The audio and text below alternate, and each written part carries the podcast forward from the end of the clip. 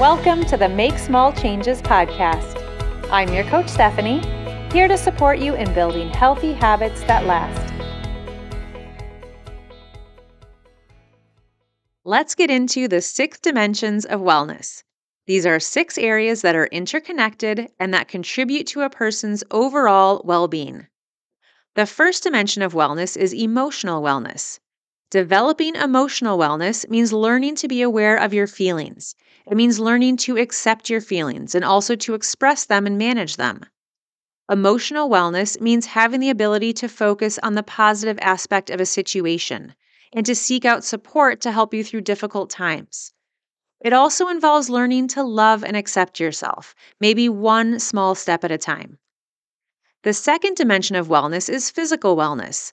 The journey to physical wellness involves things like being physically active, eating nutritious foods, and getting rest. And if you're not ready for these things, it might mean learning about exercise or learning about nutrition, learning about the relationship between food and your health, or learning how to develop better sleep habits. Physical wellness also means recognizing when your body is trying to tell you something, and it means seeking out medical care or treatment when you need it, maybe even doing this proactively. The third dimension of wellness is intellectual wellness. Intellectual wellness encompasses learning and growing from life experiences. It means learning in general. It means pursuing hobbies or developing new interests. It means problem solving. Intellectual wellness also means taking breaks and relaxing in order to let your brain recharge. The fourth dimension of wellness is occupational wellness. This area of wellness includes things like engaging in meaningful work, whether that work is paid, unpaid, volunteer work, or any other type of work. It includes seeking out opportunities that you find meaningful and rewarding. It means developing skills or using existing skills to contribute to work that is important to you. Occupational wellness also means creating a work life balance. The fifth dimension of wellness is spiritual wellness. The journey to spiritual wellness includes taking steps toward living in a way that feels true to you. It means living in a way that's consistent with your values and beliefs.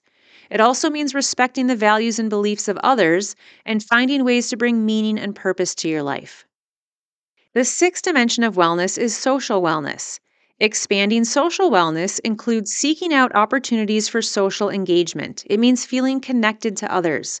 It also means contributing to a greater cause. Maybe that's contributing to your community or to the environment or to something else. Maybe using your skills and talents to help others. Social wellness also means learning to live in harmony with others. These six dimensions of wellness come from the National Wellness Institute's Six Dimensions of Wellness model.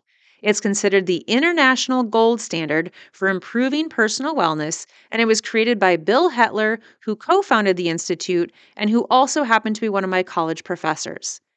Wellness goes far beyond healthy eating and exercise. It goes far beyond physical wellness.